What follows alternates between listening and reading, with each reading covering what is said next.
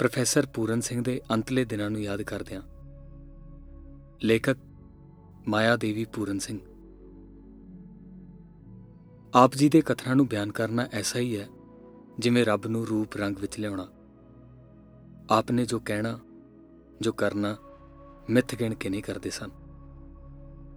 ਬੱਚਿਆਂ ਵਾਂਗੂ ਤੋਤਲੀਆਂ ਗੱਲਾਂ ਕਰੀ ਜਾਣੀਆਂ। ਸਿਰਫ ਇਸ ਗੱਲ ਦਾ ਖਿਆਲ ਰੱਖਣਾ ਕਿ ਜਿਸ ਨੂੰ ਮੈਂ ਇਹ ਗੱਲਾਂ ਸੁਣਾ ਰਿਹਾ ਉਹ ਇਹਨਾਂ ਗੱਲਾਂ ਤੇ ਕਿੰਨਾ ਹੱਸਦਾ ਤੇ ਖੁਸ਼ ਹੋ ਰਿਹਾ। ਤੇ ਜਿਵੇਂ ਸੁਣਨ ਵਾਲੇ ਸੁਣ ਕੇ ਹੋਰ ਗੱਲ ਸੁਣਨ ਨੂੰ ਤਿਆਰ ਹੋ ਜਾਂਦੇ। ਆਪ ਜੀ ਨੇ ਉਹੀ ਗੱਲਾਂ ਹੋਰ ਵਧਾ-ਵਧਾ ਸੁਣਾਣੀਆਂ ਸੁਣਨ ਵਾਲੇ ਨੇ ਕਿਸੇ ਹੋਰ ਨੂੰ ਸੁਣਾਉਣੀਆਂ, ਤਾਂ ਹੋਰ ਅਰਥ ਤੇ ਰੂਪ ਰੰਗ ਦੇ ਕੇ। ਉਸਨੇ ਹੋਰ ਅਦਲਾ ਬਦਲੀ ਕਰਕੇ ਆਪ ਜੀ ਨੂੰ ਜਾ ਸੁਣਾਣੀਆਂ ਆਪ ਨੇ ਸੁਣ ਕੇ ਹੈਰਾਨ ਪਰੇਸ਼ਾਨ ਹੋ ਜਾਣਾ। ਤੇ ਸੋਚਣਾ ਕਿ ਮੈਂ ਤਾਂ ਐਸੀਆਂ ਗੱਲਾਂ ਨਹੀਂ ਕੀਤੀਆਂ। ਤੇ ਫਿਰ ਆਪ ਜੀ ਨੇ ਇਹਨਾਂ ਗੱਲਾਂ ਦੀ ਚਿੰਤਾ ਕਰਨੀ ਸ਼ੁਰੂ ਕਰ ਦਿੱਤੀ। ਦੂਜੀ ਆਪ ਜੀ ਨੂੰ ਇਹ ਸੋਚ ਪੈ ਗਈ ਕਿ ਜਿਸ ਨੂੰ ਮੈਂ ਆਪਣਾ ਜੀਵਨ ਸਾਥੀ ਬਣਾਇਆ, ਉਹਨਾਂ ਮੇਰੀਆਂ ਗੱਲਾਂ ਗਲਤ ਸਮਝੀਆਂ ਨੇ ਤੇ ਗਲਤ ਫਹਿਮੀ ਫੈਲੀ ਹੈ। ਜਿਨ੍ਹਾਂ ਖਾਤਰ ਆਪ ਜਿਉਂਦੇ ਸਨ, ਜਦ ਉਹਨਾਂ ਦੀਆਂ ਗੱਲਾਂ ਵਿੱਚ ਪਰਿਵਰਤਨ ਵੇਖਿਆ, ਤਦ ਆਪ ਦਾ ਦਿਲ ਹਿੱਲ ਗਿਆ। ਇਸ ਦਿਲ ਹਿਲਾਣ ਵਾਲੀ ਗੱਲ ਨੂੰ ਬਰਦਾਸ਼ਤ ਕਰਨਾ ਕਠਨ ਹੋ ਗਿਆ। ਕਵੀ ਸਨ ਬਲਬਲਿਆਂ ਭਰਿਆ ਦਿਲ ਸੀ। ਨਿੱਕੇ ਅੰਨਣੇ ਬੱਚੇ ਵਾਂਗੂ। ਜ਼ਰਾ ਪੁਚਕਾਰਿਆ, ਜ਼ਰਾ ਸਲਾਗਾ ਕੀਤੀ, ਤਾਂ ਹੱਸ ਪੈਣਾ, ਸਭ ਕੁਝ ਭੁੱਲ ਜਾਣਾ, ਖੇਡਾਂ ਵਿੱਚ ਰੁੱਝ ਜਾਣਾ। ਦਿਲ ਆਪ ਦਾ ਫਟਕ ਮਣੀ ਵਾਂਗੂ ਸਾਫ਼ ਸੀ। ਅਕਸ ਜ਼ਰੂਰ ਦੂਜੇ ਦਾ ਪੈ ਜਾਣਾ। ਐਸਾ ਹੋਂਦ ਵਿੱਚ ਆਇਆ ਆਦਮੀ ਮਿਲਣਾ ਕਠਨ ਹੈ। ਸਾਰੇ ਦੁੱਖ ਸੁੱਖ ਪਲਕ ਝਲਕੇ ਰਹਿੰਦੇ ਸਨ। ਗੁੱਸਾ ਵੀ ਕੜਕਦੇ, ਬਦਲਾਂ ਵਾਂਗੂ ਸਾਫ਼ ਹੋ ਜਾਂਦਾ। ਪਰ ਇਸ ਗੱਲ ਨੂੰ ਨਾ ਭੁੱਲ ਸਕੇ। ਤੇ ਇਸ ਦੁਨੀਆ ਤੋਂ ਤੁਰਨ ਲਈ ਤਿਆਰੀ ਕਰ ਲਈ ਮੈਂ ਬਹੁਤ ਤੇਰੀਆਂ ਤਸੱਲੀਆਂ ਦਿੱਤੀਆਂ, ਪਰ ਆਪ ਦੇ ਦਿਲ ਤੇ ਕੋਈ ਨਾ ਪੁੜੀ। ਆਪ ਆਪਣੇ ਆਪ ਤੇ ਗੁੱਸੇ ਹੋ ਗਏ ਤੇ ਆਪਣੇ ਆਪ ਨੂੰ ਬੇਅਰਥ ਸਮਝਣ ਲੱਗ ਪਏ। ਪਹਿਲੀ ਵਾਲੀ ਕੜਕ, ਉਹ ਗਰਜਣਾ, ਉਹ ਹੱਸ ਕੇ ਖੜਨਾ ਤੇ ਖੜਾਉਣਾ ਸਭ ਭੁੱਲ ਗਏ। ਐਸੀ ਹਾਲਤ ਵਿੱਚ ਆਪ ਨੇ ਇੱਕ ਵੱਡਾ ਸਾਰਾ ਲੇਖ ਆਪਣੇ ਮਨ ਦੇ ਖਿਆਲਾਂ ਦਾ ਪੰਜਾਬੀ ਵਿੱਚ ਲਿਖਿਆ, ਜੋ ਛਪਣ ਲਈ ਕੱਲਿਆ ਪਰ ਛਪ ਕੇ ਨਾ ਆਇਆ। ਉਸ ਦੀ ਉਡੀਕ ਕਈ ਮਹੀਨੇ ਕਰਦੇ ਰਹੇ ਤੇ ਉਡੀਕਦੇ ਹੀ ਤੁਰ ਗਏ। ਉਹ ਲੇਖ ਸਾਨੂੰ ਵੀ ਨਾ ਮਿਲਿਆ। ਜਿਨ੍ਹਾਂ ਲੋਕਾਂ ਨੇ ਹੱਸਦਿਆਂ ਵੇਖਿਆ ਸੀ, ਉਹ ਆਪ ਜੀ ਦੀ ਚੁੱਪ ਵੇਖ ਕੇ ਹੈਰਾਨ ਹੁੰਦੇ। ਪਹਿਲਾਂ ਤਾਂ ਆਪ ਜੀ ਦੀਆਂ ਅੱਖਾਂ 'ਚ ਸਦਾ ਅਥਰੂ ਭਰੇ ਰਹਿੰਦੇ ਸਨ। ਉਹ ਅਬਚਲ ਮੂਰਤ ਅੱਖਾਂ ਅੱਗੇ ਰਹਿੰਦੀ ਤੇ ਗਾਉਂਦੇ ਫਿਰਦੇ।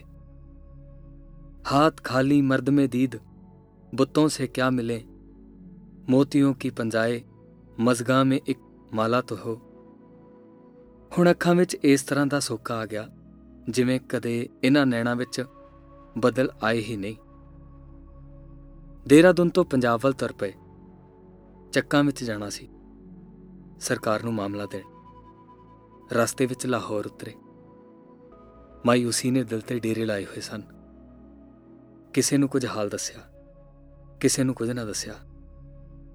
ਦਿਲ 부ਝਾ ਬੈਠੇ ਤੇ ਗਾਉਂਦੇ ਫਿਰਦੇ। ਉਪਤਾ ਗਿਆ ਹੈ ਯਾ ਰੱਬ ਦੁਨੀਆ ਕੀ ਮਹਿਫਲੋਂ ਸੇ, ਕਿਆ ਲੁਤਫ ਅੰਜਮਨ ਕਾ ਜੋ ਦਿਲ ਹੀ 부ਝ ਗਿਆ ਹੈ। ਕੋਈ ਐਸਾ ਦੀਵਾ ਲਟ-ਲਟ ਬਲਦਾ ਨਾ ਮਿਲਿਆ ਜੋ ਛੂੰਦੇ ਹੀ ਦਿਲ ਨੂੰ ਜਗਾ ਦਿੰਦਾ। ਸਦਾ ਖੁਸ਼ੀਆਂ ਵਿੱਚ ਰਹਿਣ ਵਾਲਿਆਂ ਨੂੰ ਮਾਇੂਸੀ ਨੇ ਐਸਾ ਮਾਇੂਸ ਕੀਤਾ ਕਿ ਹੱਸਣਾ, ਖੇਡਣਾ, ਗਾਉਣਾ, ਖਾਣਾ ਸਭ ਭੁੱਲ ਗਿਆ। ਆਪ ਜੀ ਦੇ ਜੋ ਖਤ ਮੈਨੂੰ ਦੇਹਰਾਦੂਨ ਆਉਂਦੇ, ਉਹਨਾਂ ਵਿੱਚ ਵੀ ਇੱਕ ਉਦਾਸੀ ਭਰੀ ਹੁੰਦੀ ਸੀ। ਨਵੰਬਰ 1930 ਦੇ ਸ਼ੁਰੂ ਵਿੱਚ ਲਾਹੌਰ ਤੋਂ ਦੇਹਰਾਦੂਨ ਖਬਰ ਆਈ ਕਿ ਆਪ ਜੀ ਨੂੰ ਟੀਵੀ ਦਾ ਰੋਗ ਲੱਗ ਗਿਆ। ਇਹ ਸੁਣਦੇ ਸਾਰੀ ਮੇਰਾ ਦਿਲ ਕੰਬ ਉੱਠਿਆ। ਡਾਕਟਰ ਖੁਦਾਦਾਦ, ਜੋ ਆਪਣੇ ਦਿਲ ਨੂੰ ਆਪਣੇ ਮਨ ਦੀ ਸ਼ਕਤੀ ਨਾਲ ਕਾਬੂ ਵਿੱਚ ਰੱਖਦੇ ਸਨ ਵੀ, ਆਪਣੇ ਦਿਲ ਨੂੰ ਕਾਇਮ ਨਾ ਰੱਖ ਸਕੇ। ਇੱਕਦਮ ਉਹਨਾਂ ਦਾ ਚਿਹਰਾ ਪੀਲਾ ਪੈ ਗਿਆ। ਡਾਕਟਰ ਬਲਬੀਰ ਸਿੰਘ। ਅਤ ਵਿਆਕੁਲ ਹੋਏ। ਮੈਂ ਝਾਟੀ ਆਪਣੇ ਮੰਝਲੇ ਲੜਕੇ ਨਰਲੇਪ ਸਿੰਘ ਨੂੰ ਨਾਲ ਲੈ ਕੇ ਲੈਲਪੁਰ ਚਲੀ ਆਈ, ਜਿੱਥੇ ਗਾਰਗੀ ਤੇ ਮਲਕ ਅਮਰ ਸਿੰਘ ਰਹਿੰਦੇ ਸਨ। ਉੱਥੇ ਕੇ ਵੇਖਿਆ ਕਿ ਆਪ ਦੋਤਰੀ ਅਨੀਲਾ ਨਾਲ ਖੇਡ ਰਹੇ ਸਨ। ਮੈਂ ਕਿਹਾ, ਚਲੋ ਡੇਰਾ ਤੁਨ ਚੱਲੀਏ। ਉਹਨਾਂ ਨੇ ਇਸ ਦਾ ਜਵਾਬ ਕੁਝ ਨਾ ਦਿੱਤਾ, ਪਰ ਕਹਿਣ ਲੱਗੇ, ਮੇਰੀਆਂ ਕਿਤਾਬਾਂ ਚੱਕਾਂ ਤੋਂ ਲੈ ਆਓ। ਮੈਂ ਨਿਰਲੇਪ ਸਿੰਘ ਤੇ ਮਲਕਮਰ ਸਿੰਘ ਚੱਕਾਂ ਵਿੱਚ ਗਏ ਤੇ ਸਾਰੀਆਂ ਲਿਖਤੀ ਕਿਤਾਬਾਂ ਲੈ ਆਏ। ਹੋਰ ਕੁਝ ਨਾ ਲਿਆ। ਨਵੰਬਰ 1930 ਵਿੱਚ ਹੀ ਮੈਂ ਉਹਨਾਂ ਨੂੰ ਡੇਰਾਦੂਨ ਲੈ ਆਈ। ਪਰ ਸ਼ਹਿਰ ਤੇ ਸ਼ਹਿਰ ਦੇ ਆਦਮੀਆਂ ਤੋਂ ਘਬਰਾਉਂਦੇ। ਡੇਰਾਦੂਨ ਜੀ ਨਾ ਲੱਗਾ। ਇਸ ਲਈ ਡੋਈ ਵਾਲੇ ਜੋ 12 ਮੀਲ ਪਰੇ ਹੈ ਜਾਣ ਦਾ ਫੈਸਲਾ ਕੀਤਾ। ਉੱਥੇ ਫੈਕਟਰੀ ਹੈ, ਦਰਿਆ ਹੈ। ਫੈਕਟਰੀ ਚੱਲ ਰਹੀ ਸੀ। ਆਪ ਜੀ ਵੇਖ ਕੇ ਖੁਸ਼ ਹੋਏ। ਨੌਕਰ ਚਾਕਰ ਮਿਸਤਰੀ ਜੋ ਆਪ ਦੇ ਨਾਲ ਪਹਿਲੇ ਤੋਂ ਕੰਮ ਕਰਦੇ ਸਨ, ਉਹ ਸਾਰਾ ਕੰਮ ਪੁੱਛ-ਪੁੱਛ ਕੇ ਕਰਨ ਲੱਗੇ। ਉਹਨਾਂ ਨੂੰ ਸਾਰਾ ਕੰਮ ਦੱਸਦੇ ਤੇ ਬਾਗ ਵਿੱਚ ਫਿਰਦੇ ਤੇ ਖੁਸ਼ ਹੁੰਦੇ। ਬਿਮਾਰੀ ਵਿੱਚ ਆਪਣੇ ਆਪ ਨੂੰ ਇੱਕ ਛੋਟਾ ਬੱਚਾ ਸਮਝਦੇ ਤੇ ਬੱਚਿਆਂ ਵਾਲੀ ਗੱਲਾਂ ਕਰਦੇ। ਕਹਿੰਦੇ, ਦੇਖ ਮਾਇਆ, ਮੇਰੇ ਸਿਰ ਤੇ ਛੱਬਾ ਗੁੰਦਿਆ ਹੋਇਆ। ਮੇਰੇ ਪੈਰਾਂ ਤੇ ਪੋਟੇ ਪਏ ਹੋਏ ਨੇ, ਜੋ ਛਣ-ਛਣ ਕਰਦੇ ਨੇ। ਤੈਨੂੰ ਆਵਾਜ਼ ਆਉਂਦੀ ਏ? ਮੈਂ ਕਿਹਾ, ਹਾਂਜੀ। ਜੋ ਡੋਈ ਵਾਲੇ ਵਿੱਚ ਬੱਚੇ ਸਨ, ਉਹਨਾਂ ਨਾਲ ਖੇਡਦੇ। ਪਰ ਅੰਦਰਲਾ ਕੁਮਲਾਇਆ ਹੋਇਆ ਸੀ। ਇਸ ਤਰ੍ਹਾਂ ਜਿਵੇਂ ਜੀਵਨ ਦੀ ਕੋਈ ਨਿੱਕੀ ਜਿਹੀ ਜੜ ਕਿਧਰੇ ਫਸੀ ਹੋਈ ਹੈ। ਬਾਕੀ ਸਭ ਕੁਝ ਖਤਮ। ਉਹਨਾਂ ਜੜਾਂ ਨੂੰ ਮੈਂ ਮਜ਼ਬੂਤ ਕਰਨ ਦਾ ਬਹੁਤ ਯਤਨ ਕਰਾਂ। ਪਰ ਆਪ ਜੀ ਆਪਣੇ ਆਪ ਉੱਤੇ ਆਪ ਹੀ ਗੁੱਸੇ ਹੋ ਗਏ ਸਨ। ਇਸ ਤਰ੍ਹਾਂ ਤਨ ਖੁਰਦਾ ਰਿਹਾ। ਪਰ ਤਦ ਵੀ ਮਨ ਵੈਸਾ ਹੀ ਏਕਤਾ ਵਾਲਾ। ਪਿਆਰ ਭਰਿਆ। ਨਾ ਗੁੱਸਾ ਸੀ, ਨਾ ਕਿਸੇ ਤੇ ਗਿਲਾ ਸੀ। ਆਪ ਜੀ ਦਾ ਇਲਾਜ ਡੇਰਾਦੂਨ ਦੇ ਡਾਕਟਰ ਕਰਦੇ ਸਨ, ਜੋ ਆਪ ਨੂੰ ਦੇਖਣ ਵਾਸਤੇ ਰੋਜ਼ ਆਉਂਦੇ। ਨਾਲ ਹੀ ਡਾਕਟਰ ਖੁਦਾਦਾਦ ਤੇ ਡਾਕਟਰ ਬਲਬੀਰ ਸਿੰਘ ਹੋਰ ਮਿੱਤਰਾਂ ਸਮੇਤ ਆਉਂਦੇ। ਡਾਕਟਰ ਖੁਦਾਦਾਦ 1905 ਤੋਂ ਲੈ ਕੇ ਜੀਵਨ ਦੇ ਅਖੀਰ ਤੱਕ ਸਾਡੇ ਨਾਲ ਰਹੇ। ਜਦ ਵੇਖਿਆ ਕਿ ਡੋਈ ਵੇਲੇ ਵਿੱਚ ਰਹਿ ਕੇ ਬਿਮਾਰੀ ਨੂੰ ਫਾਇਦਾ ਨਹੀਂ ਹੋਇਆ ਦੇਰਾਦੂਨ ਦੇਰਾਦੂਨ ਆ ਕੇ ਹਰ ਪ੍ਰਕਾਰ ਦਾ ਨਵਾਂ ਇਲਾਜ ਕਰਨਾ ਸ਼ੁਰੂ ਕੀਤਾ, ਜਿਸ ਵਿੱਚ ਫੇਫੜੇ ਨੂੰ ਬੰਦ ਵੀ ਕਰਵਾਇਆ, ਪਰ ਫਾਇਦਾ ਕੁਝ ਨਾ ਹੋਇਆ। ਡਾਕਟਰ ਖੁਦਾਦਾਦ ਨਾਲ ਚੱਕਾ ਦੀ ਜ਼ਮੀਨ ਬਾਬਤ ਗੱਲਾਂ ਕਰਨੀਆਂ। ਜ਼ਮੀਨ ਦਾ ਮਾਮਲਾ ਦੇਣ ਦਾ ਆਪ ਨੂੰ ਬਹੁਤ ਫਿਕਰ ਸੀ ਕਿ ਮਾਮਲਾ ਨਾ ਦਿੱਤਾ ਤਾਂ ਕਿਤੇ ਮਰੱਬੇ ਜ਼ਬਤ ਨਾ ਹੋ ਜਾਣ। ਡਾਕਟਰ ਖੁਦਾਦਾਦ ਨੇ ਆਪ ਦਾ ਫਿਕਰ ਹਟਾਉਣ ਵਾਸਤੇ ਮਾਮਲਾ ਭੇਜ ਦਿੱਤਾ। ਭਾਵੇਂ ਉਸ ਵੇਲੇ ਰੁਪਏ ਦੀ ਬਹੁਤ ਥੁੜ ਸੀ। ਜਦ ਮਾਮਲੇ ਦੀ ਰਸੀਦ ਆਪ ਦੇ ਹੱਥਾਂ ਵਿੱਚ ਫੜਾਈ, ਆਪ ਬਹੁਤ ਖੁਸ਼ ਹੋਏ। ਆਪ ਜੀ ਨੂੰ ਕਿਸਮ-ਕਿਸਮ ਦੀਆਂ ਹੋਰ ਅਲਾਮਤਾਂ ਵੀ ਸਨ, ਜਿਨ੍ਹਾਂ ਦਾ ਇਲਾਜ ਇੱਕ ਦੂਜੇ ਤੋਂ ਵੱਖਰਾ ਸੀ। ਗਾਉਨ ਐਲਬਰਾਮੇਡੋਰੀਆ, ਡਾਇਬੀਟੀਜ਼ ਤੇ ਟੀਬੀ ਜਦ ਟੀਬੀ ਨੂੰ ਵੇਖਣ ਲਈ ਐਕਸ-ਰੇ ਕਰਵਾਇਆ ਐਕਸ-ਰੇ ਵਾਲੇ ਹੈਰਾਨ ਰਹਿ ਗਏ ਕਿ ਇੰਨੀਆਂ ਚੌੜੀਆਂ ਰਿੱਬਾਂ ਵਾਲੇ ਨੂੰ ਟੀਬੀ ਕਿਵੇਂ ਹੋ ਗਿਆ ਹੱਡੀਆਂ ਇੰਚ ਤੋਂ ਜ਼ਿਆਦਾ ਚੌੜੀਆਂ ਸਨ ਪਰ ਇਹ ਕਿਸੇ ਨੂੰ ਪਤਾ ਨਹੀਂ ਸੀ ਕਿ ਸਭ ਤੋਂ ਵੱਡੀ ਬਿਮਾਰੀ ਅੰਦਰਲੀ ਉਦਾਸੀ ਹੈ ਜੋ ਵੀ ਇਲਾਜ ਹੁੰਦਾ ਰਿਹਾ ਉਸ ਵਿੱਚ ਆਪ ਨੇ ਆਪਣੀ ਕੋਈ رائے ਨਾ ਦਿੱਤੀ ਹਰ ਇੱਕ ਇਲਾਜ ਇਸ ਤਰ੍ਹਾਂ ਕਰਾਂਦੇ ਕਿ ਜਿਸਮ ਸੁਣਨਾ ਫੇਫੜਾ ਬੰਦ ਕਰਨ ਵੇਲੇ ਵੀ ਵੈਸੇ ਹੀ ਚੁੱਪ ਰਹੇ। ਕਾਫੀ ਮਿਕਦਾਰ ਵਿੱਚ ਖੂਨ ਕੱਢਿਆ, ਤਦ ਵੀ ਚੁੱਪ। ਦਮੋਦਰ ਸਿੰਘ ਇੰਜੀਨੀਅਰ ਜਿਸ ਦੇ ਨਾਲ ਜਾਪਾਨ ਵਿੱਚ ਇਕੱਠਿਆਂ ਸਫ਼ਰ ਕੀਤਾ ਅਤੇ ਉੱਥੇ 3 ਸਾਲ ਇੱਕ ਕਮਰੇ ਵਿੱਚ ਰਹਿਦਾ ਖਤ ਆਇਆ, ਕਿ ਸੰਤ ਲਖਵੀਰ ਸਿੰਘ ਨੂੰ ਅਰਜ਼ ਕਰੋ ਕਿ ਆਪ ਦੇ ਅਰੋਗ ਹੋਣ ਲਈ ਅਰਦਾਸ ਕਰਨ। ਇਹ ਮਾਰਚ 1930 ਦੀ ਗੱਲ ਹੈ। ਤਦ ਆਪ ਜੀ ਨੇ ਡਾਕਟਰ ਬਲਬੀਰ ਸਿੰਘ ਨੂੰ ਦੂਸਰੇ ਕਮਰੇ ਤੋਂ ਬੁਲਾ ਲਿਆ। ਉੱਚਾ ਨਹੀਂ ਬੋਲ ਸਕਦੇ ਸਨ। ਉਹਨਾਂ ਆਪਣਾ ਕੰਨ ਆਪ ਜੀ ਦੇ ਮੂੰਹ ਨਾਲ ਲਾਇਆ। ਆਪ ਨੇ ਕਿਹਾ, ਦੇਖ, ਸੰਤਾਂ ਪਾਸ ਅਰਜ਼ ਨਹੀਂ ਕਰਨੀ। ਆਪਣੀ ਬਾਹ ਨੂੰ ਹੱਥ ਲਾ ਕੇ ਕਹਿਣ ਲੱਗੇ, ਇਸ ਮੁਠੀ ਭਰ ਕਾਇਆ ਵਾਸਤੇ ਅਰਜ਼ ਕਰਨੀ ਗਲਤ ਗੱਲ ਹੈ। ਖਬਰਦਾਰ ਐਸੀ ਗੱਲ ਕਰੋ ਤਾਂ। ਜੋ ਹੋਣਾ ਸੋ ਹੋਣ ਦਿਓ। ਮੈਂ ਕਦੇ ਜ਼ਰਾ ਜਿੰਨੀ ਬਿਮਾਰ ਹੋ ਜਾਣਾ, ਤਦ ਸਖਤ ਫਿਕਰ ਕਰਨਾ ਤੇ ਕਹਿਣਾ, ਮਾਇਆ ਜੇ ਤੂੰ ਬਿਮਾਰ ਹੋ ਗਈ, ਮੈਨੂੰ ਕੌਣ ਪੁੱਛੇਗਾ? ਮੇਰੇ ਬਿਮਾਰ ਹੋਣ ਤੋਂ ਡਰਦੇ ਸਨ। ਉਹਨਾਂ ਨੂੰ ਖਬਰ ਸੀ ਕਿ ਮੇਰੀ ਬਿਮਾਰੀ ਪਰਹੇਜ਼ ਵਾਲੀ ਹੈ। ਉਹ ਆਪ ਸਾਰਿਆਂ ਤੋਂ ਪਰਹੇਜ਼ ਕਰਨ ਲੱਗ ਪਏ। ਪਰ ਆਪ ਉਹਨਾਂ ਨੇ ਕਦੀ ਕਿਸੇ ਪਰਹੇਜ਼ ਵਾਲੀ ਬਿਮਾਰੀ ਤੋਂ ਕਦੇ ਪਰਹੇਜ਼ ਨਹੀਂ ਕੀਤਾ ਸੀ। ਆਪ ਦੇ ਬਿਮਾਰ ਹੋਣ ਤੋਂ ਪਹਿਲਾਂ ਲਾਹੌਰ ਹਸਪਤਾਲ ਵਿੱਚ ਇੱਕ ਲੜਕੀ, ਬੀਬੀ ਗੋਬਿੰਦ ਕੌਰ, ਟੀਬੀ ਨਾਲ ਬਿਮਾਰ ਸੀ। ਆਪਨੇ ਉਹਦੇ ਪਾਸ ਜਾ ਕੇ ਕਿੰਨਾ ਕਿੰਨਾ ਚਿਰ ਗੱਲਾਂ ਕਰਨੀਆਂ। ਪਿਆਰ ਕਰਨਾ। ਉਹ ਬੀਬੀ ਅਜੇ ਤੱਕ ਮੌਜੂਦ ਹੈ। ਮੇਰੇ ਦਿਲ ਵਿੱਚ ਕਦੇ ਵੀ ਇਸ ਬਿਮਾਰੀ ਵਾਸਤੇ ਪਰਹੇਜ਼ ਨਹੀਂ ਆਇਆ। ਆਪ ਜੀ ਤੋਂ ਤਾਂ ਮੈਂ ਕੀ ਪਰਹੇਜ਼ ਕਰਨਾ ਸੀ? ਮੈਂ ਉਹਨਾਂ ਕੋਲ ਰਾਤ ਦਿਨ ਬੈਠਾ ਰਹਿਣਾ। ਰਾਤ ਸੌਣ ਵਕਤ ਜਿਵੇਂ ਅੱਗੇ ਗੁੱਡ ਨਾਈਟ ਕਰਦੇ ਹੁੰਦੇ ਸਾਂ, ਇਸੇ ਤਰ੍ਹਾਂ ਪਿਆਰ ਨਾਲ ਜੱਫੀ ਪਾਉਣੀ ਤੇ ਗੁੱਡ ਨਾਈਟ ਕਰਨੀ। ਆਪ ਕਹਿੰਦੇ ਰਹਿੰਦੇ, ਐਸਾ ਨਾ ਕਰ। ਮੈਂ ਆਖਾਂ ਇਸ ਖਲੜੀ ਦੀ ਖਾਤਰ ਇਹ ਅਮੁੱਲ ਵਕਤ ਗਵਾ ਦਿਆਂ। ਮੇਰੇ ਵਾਸਤੇ ਇਹ ਤਾਕਤ ਹੈ। ਆਪ ਫਿਕਰ ਨਾ ਕਰੋ। ਤੁਰੰਤ ਤੋਂ ਕੁਝ ਦਿਨ ਪਹਿਲੇ ਸਰਦਾਰ ਸੰਪੂਰਨ ਸਿੰਘ ਬ੍ਰਿਸਟਰ ਨੂੰ ਯਾਦ ਕੀਤਾ। ਉਹ ਵਿਲਾਇਤ ਵਿੱਚ ਸਨ, ਪਰ ਆ ਹੀ ਗਏ। ਉਹ ਵੀ ਵਾਹੂਦਾ ਆਪ ਤੇ ਭੈਣ ਨਰਿੰਦਰ ਜੀ ਆਪਣੀ ਸਰਦਾਰਨੀ ਨੂੰ ਨਾਲ ਲੈ ਆਏ। ਕੁੱਟ ਕੇ ਜੱਫੀ ਮਾਰ ਉਹਨਾਂ ਨੂੰ ਆ ਮਿਲੇ। ਭਾਵੇਂ ਉਹਨਾਂ ਦੀਆਂ ਅੱਖਾਂ ਡੁੱਲ-ਡੁੱਲ ਕਰ ਰਹੀਆਂ ਸਨ। ਪਰ ਅਥਰੂ ਛਪਾ ਕੇ ਹੀ ਰੱਖੇ। ਉਸ ਕਮਰੇ ਵਿੱਚ ਇਕੱਠਿਆਂ ਬੈਠ ਕੇ ਰੋਟੀ ਖਾਧੀ। ਭੈਣ ਤੇ ਭਰਾ ਨਾਲ ਬੜੀਆਂ ਗੱਲਾਂ ਕਰਦੇ ਰਹੇ। ਫਿਰ ਉਹ ਦੋਵੇਂ ਵਿਦਾ ਹੋ ਕੇ ਲਾਇਲਪੁਰ ਚਲੇ ਗਏ। ਆਪਨੇ ਆਪਣੀ ਬਿਮਾਰੀ ਵਿੱਚ ਹੋਰ ਕਿਸੇ ਨੂੰ ਮਿਲਣ ਵਾਸਤੇ ਯਾਦ ਨਹੀਂ ਕੀਤਾ। ਪਰ ਇੱਕ ਦਿਨ doctor Diwan Singh, civil surgeon ਨੂੰ ਯਾਦ ਕੀਤਾ। ਉਹਨਾਂ ਨਾਲ ਕਿਸੇ ਗੱਲ ਤੋਂ ਝਗੜਾ ਹੋਇਆ ਸੀ। ਉਸ ਝਗੜੇ ਵਿੱਚ ਡਾਕਟਰ ਦੀਵਾਨ ਸਿੰਘ ਕੁਝ ਗੁੱਸੇ ਹੋ ਗਏ ਸਨ। ਇਸ ਵਾਸਤੇ ਆਪ ਦਾ ਦਿਲ ਸੀ ਕਿ ਉਹ ਗੁੱਸਾ ਹਟਾ ਜਾਈਏ। ਉਸ ਨੂੰ ਯਾਦ ਕੀਤਾ ਤੇ ਖੱਤ ਲਿਖਵਾਇਆ।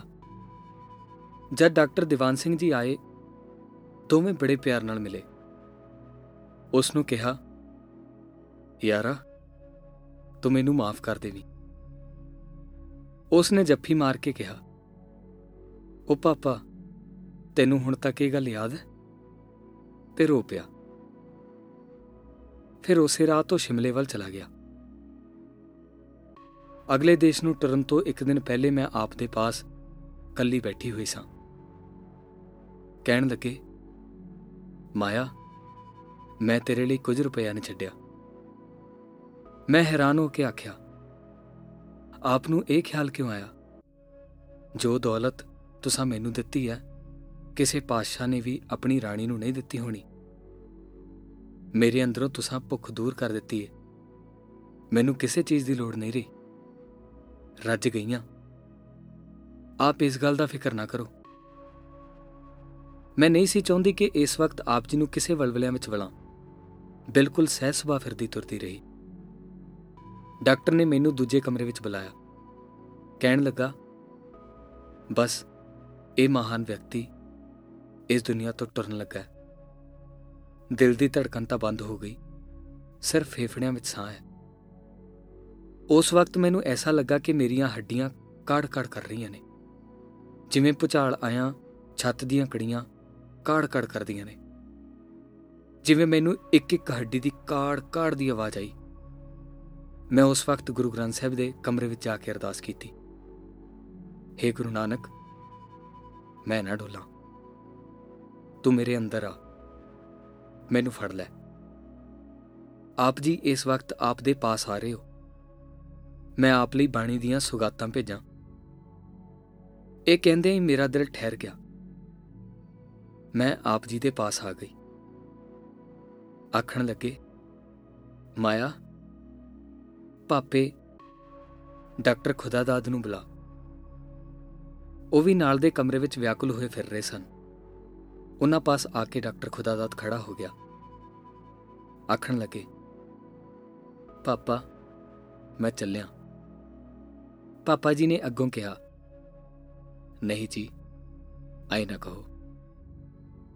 ਆਪਣੀ ਲੰਮੀ ਬਾਹ ਨੂੰ ਉਲਾਰਿਆ ਤੇ ਉੱਚਿਆਂ ਕਰਕੇ ਕਿਹਾ, ਬਸ, ਤੂੰ ਤਾਂ ਇਸ ਤਰ੍ਹਾਂ ਹੀ ਕਹਿੰਦਾ ਰਹੇਗਾ। ਉਹ ਬਾਹ ਜਿਹੜੀ ਲੈਕਚਰ ਦਿੰਦਿਆਂ ਉਲਾਰ ਉਲਾਰ ਕੇ ਲੋਕਾਂ ਨੂੰ ਸਮਝਾਉਂਦੀ ਤੇ ਦਿਲ ਹਿਲਾਉਂਦੀ ਸੀ। ਮੇਰੇ ਦਿਲ ਨੇ ਸੋਚਿਆ ਕਿ ਇਸ ਬਾਹ ਨੇ ਅਖੀਰਲਾ ਹੁਲਾਰਾ ਲਿੱਤਾ। ਹੈ ਡਾਕਟਰ ਖੁਦਾਦਾਦ ਦੀ ਇੱਕ ਖਾਸੀਅਤ ਸੀ ਕਿ ਉਹ ਕਿਸੇ ਗੱਲ ਨੂੰ ਦੁਖਦਾਈ ਨਹੀਂ ਸੀ ਸਮਝਦਾ। ਡਾਕਟਰ ਖੁਦਾਦਾਦ ਤਾਂ ਬਾਹਰ ਚਲੇ ਗਏ। ਫਿਰ ਆਪਨੇ ਮੈਨੂੰ ਕਿਹਾ, ਮਾਇਆ, ਮੈਂ ਚੱਲਿਆ। ਮੈਂ ਨਹੀਂ ਸੀ ਚਾਹੁੰਦੀ ਕਿ ਆਪ ਜੀ ਨੂੰ ਅੰਤ ਵੇਲੇ ਮੋਹ ਦੀ ਰੱਸੀ ਪਾਵਾਂ। ਤੇ ਕਿਹਾ, ਜਨ ਨਾਨਕ ਨਾਮ ਸਲਾਹਿ ਤੂੰ ਲੁੱਡ ਲੁੱਡ ਦਰ ਗਿਆ ਵੰਜ। ਆਪ ਜੀ ਨੇ ਤਾਂ ਇਹ ਕਹਿ ਕੇ ਅੱਖਾਂ ਮੀਟ ਲਿੱਤੀਆਂ। ਅਜੇ ਸਾਹ ਆਉਂਦਾ ਸੀ। ਮੈਂ ਉਸ ਵਕਤ ਮੱਥੇ ਉੱਤੇ ਇੱਕ ਪਿਆਰ ਵਾਲਾ ਚੁੰਮਨ ਦਿੱਤਾ। ਉਸ ਵਕਤ ਵੀ ਸਿਰ ਹਿਲਾਇਆ। ਮਨਾ ਕਰਨ ਲਈ। ਉਸ ਕਮਰੇ ਵਿੱਚ ਬਾਣੀ ਦੇ ਰਸੀਏ, ਮੇਰੀ ਮਾਂ, ਭੈਣ ਤੇ ਦੋ ਭਤੀਜੀਆਂ ਮੌਜੂਦ ਸਨ। ਮੈਂ 52 ਅੱਖਰੀ ਦਾ ਪਾਠ ਕਰ ਰਹੀ ਸਾਂ। ਆਪ ਜੀ ਦਾ ਹੱਥ ਆਪਣੇ ਹੱਥ ਵਿੱਚ ਲਿਆ ਹੋਇਆ ਸੀ। ਸੁਣਦਿਆਂ ਸੁਣਦਿਆਂ ਆਪ ਜੀ ਦੇ ਸਵਾਸ ਅਹਿਸਤਾ ਹੋ ਗਏ। ਬਿਲਕੁਲ ਚੁੱਪ ਹੋ ਗਏ। ਤੇ ਇਸ ਤਰ੍ਹਾਂ ਮਾਲੂਮ ਹੋਏ ਕਿ ਜਿਉਂ ਜਲ ਮੈਂ ਜਲ ਆਏ ਖਟਾਨਾ, ਤਿਉਂ ਜੋਤੀ ਸੰਗ ਜੋਤ ਸਮਾਨਾ। ਵਕਤ ਬਾਅਦ ਦੁਪਹਿਰ ਦਾ ਸੀ। ਕਮਰੇ ਦਾ ਅਜੀਬ ਪ੍ਰਭਾਵ ਸੀ। ਵਿਛੋੜਾ ਨਹੀਂ ਸੀ ਮਾਲੂਮ ਹੁੰਦਾ। ਮੇਲ ਮੇਲ ਲੱਗਦਾ ਸੀ। ਉਸੇ ਸ਼ਾਮ 31 ਮਾਰਚ 1931 ਨੂੰ ਹੀ ਜਿਸਮ ਅਗਨੀ ਭੇਟਾ ਕਰ ਦਿੱਤਾ। ਘਰ ਵਿੱਚ ਸ਼ਾਂਤ ਪ੍ਰਭਾਵ ਰਿਹਾ। ਸਾਰੇ ਬਾਣੀ ਪੜ੍ਹਦੇ ਰਹੇ ਸਨ। ਉਸ ਵੇਲੇ ਸਾਰਾ ਪਰਿਵਾਰ ਕੋਲ ਸੀ। ਘਰ ਵਿੱਚ ਇਸ ਤਰ੍ਹਾਂ ਦਾ ਪ੍ਰਭਾਵ ਸੀ।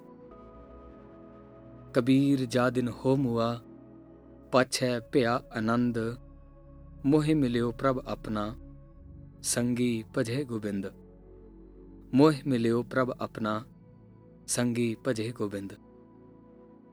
ਵਾਹਿਗੁਰੂ ਜੀ ਕਾ ਖਾਲਸਾ, ਵਾਹਿਗੁਰੂ ਜੀ ਕੀ ਫਤਿਹ।